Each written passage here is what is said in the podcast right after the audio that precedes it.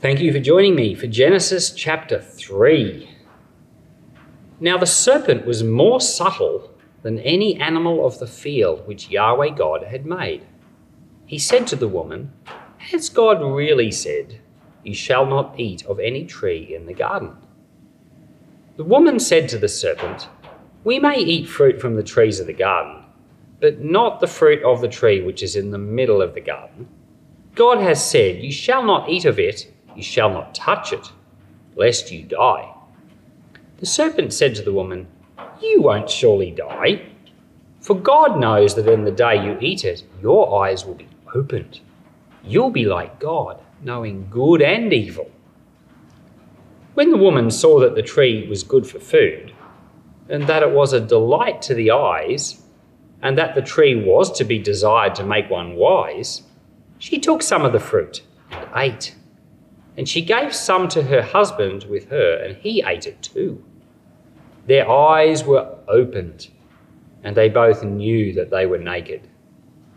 They sewed fig leaves together and made coverings for themselves.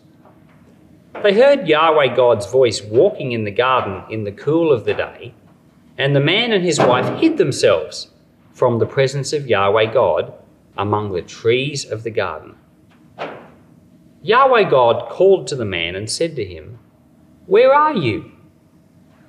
The man said, I heard your voice in the garden, and I was afraid because I was naked, and I hid myself.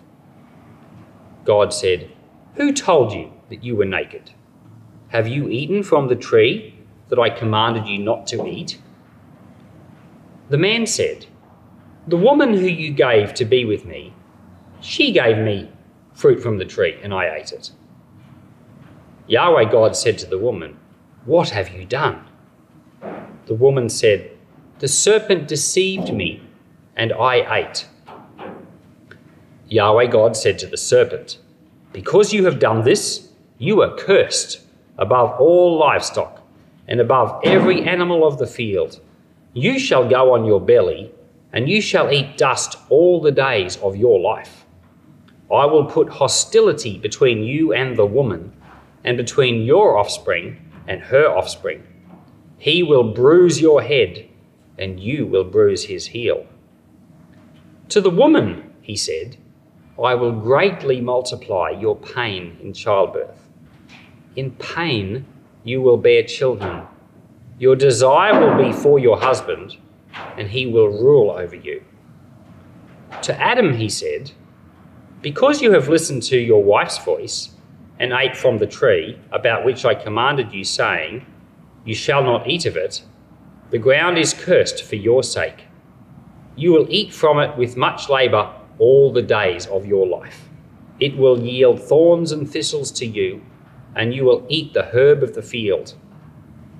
By the sweat of your face will you eat bread until you return to the ground, for out of it you were taken. For you are dust, and to dust you will return. The man called his wife Eve because she would be the mother of all the living. Yahweh God made coats of animal skins for Adam and his wife and clothed them. Yahweh God said, Behold, the man has become like one of us, knowing good and evil. Now, lest he reach out his hand and also take of the tree of life and eat and live forever. Therefore, God sent him from the Garden of Eden to till the ground from which he was taken. So he drove out the man, and he placed cherubim at the east of the Garden of Eden, and a flaming sword which turned every way to guard the way to the tree of life. This uh, is a fateful passage of Scripture. Describes the day that the world was changed forever. I've listened to, you know, Christian apologists, and they describe um, the world as being this wonderful world that was created with design and purpose. And they say, for example, you know, look at the distance of uh, the Earth from the Sun. It's so perfectly placed. It proves there's a God. You know, it was, and they look at all the detail and things and how well it's been positioned as proof of a creator. I completely agree with them.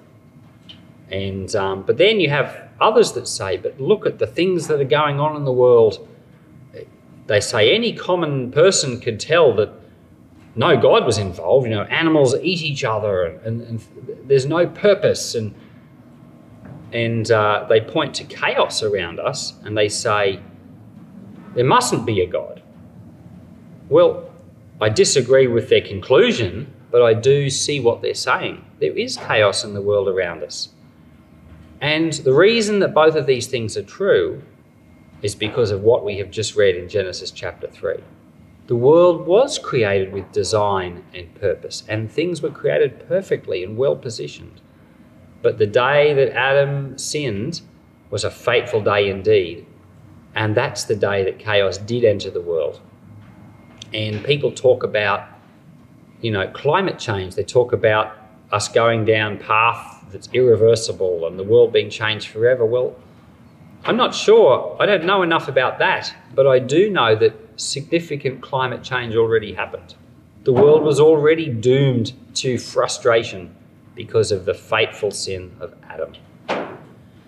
And so we're already living in a fallen world, in a broken climate, an environment that's, that's frustrated. Paul wrote later in the book of Romans that says all of creation was, frust- was doomed to frustration. That's the, that's the world we're living in because of the sin of Adam. Now, it's called the sin of Adam because that's what Scripture tells us. It tells us that Adam sinned. Now, Eve is the one that took the fruit first, but Eve was also deceived. And you'll also remember from Genesis chapter 2 yesterday that God told Adam not to eat of the fruit of that tree. He didn't tell that to Eve, but Eve knew of it, presumably because Adam told her.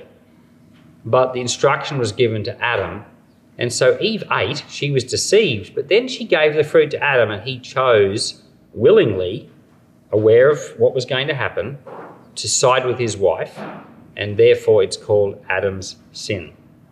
And all of us are the children of Adam, and we all uh, have that sin inside of us. So, we live in a fallen world, a broken world, a frustrated world things are not the way they're supposed to be. And the Lord said to Adam and Eve, He said, On the day that you sin, you will die. When I was young, I used to think about that and I used to think, well, you know, they didn't die. They were still living. and, you know, that's, that's just one way of thinking about it. Because we as people are made of body, soul, and spirit.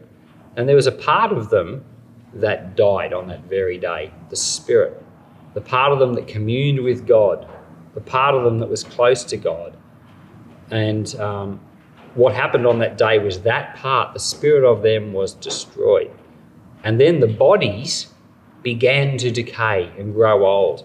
So even their physical selves, their bodies began to die on that day as well. But their physical bodies didn't die on that day, but their spirits did. And you know, every little boy or girl that's born into this world they're born with a dead spirit and they're not alive to God at all. They naturally want to do what is wrong. Something is broken. They're not created the way they were supposed to have been created. Something's broken. But when a person becomes a believer and they come to know the Lord, something turns on. And this is what Jesus said to uh, Nicodemus in John chapter 3. He said, You must be born of the water and the Spirit. And he said, uh, If you're not born of the Spirit, you cannot enter the kingdom of God. So there's something else that must come alive inside of you. And I remember when I, be- when I became alive, and I really was a different person. My body was still the same body, a decaying and dying body, which one day God will renew and make alive as well. But no, my spirit was turned on, and I lived and I knew I was alive. I knew something was different. And so on this fateful day, the fall, they died. But anyone who finds Christ, the Bible says, becomes a new creation and the Spirit lives. And now you're alive in Christ. Something is different and you know it. And I think that's really, really wonderful. So, what can we learn from this chapter? We learn that we're mortal that we live temporarily on this earth. We learn that the earth isn't the way that God intended it. And because of that, our lives do have frustration in them. There's sin in this world around us. People do make choices that are wrong. Sometimes things are broken, and often people get hurt, people get sick.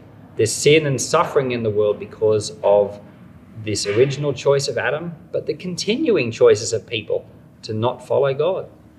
But we also learn that in Christ, there's life awaiting for us if we turn our attention to Him.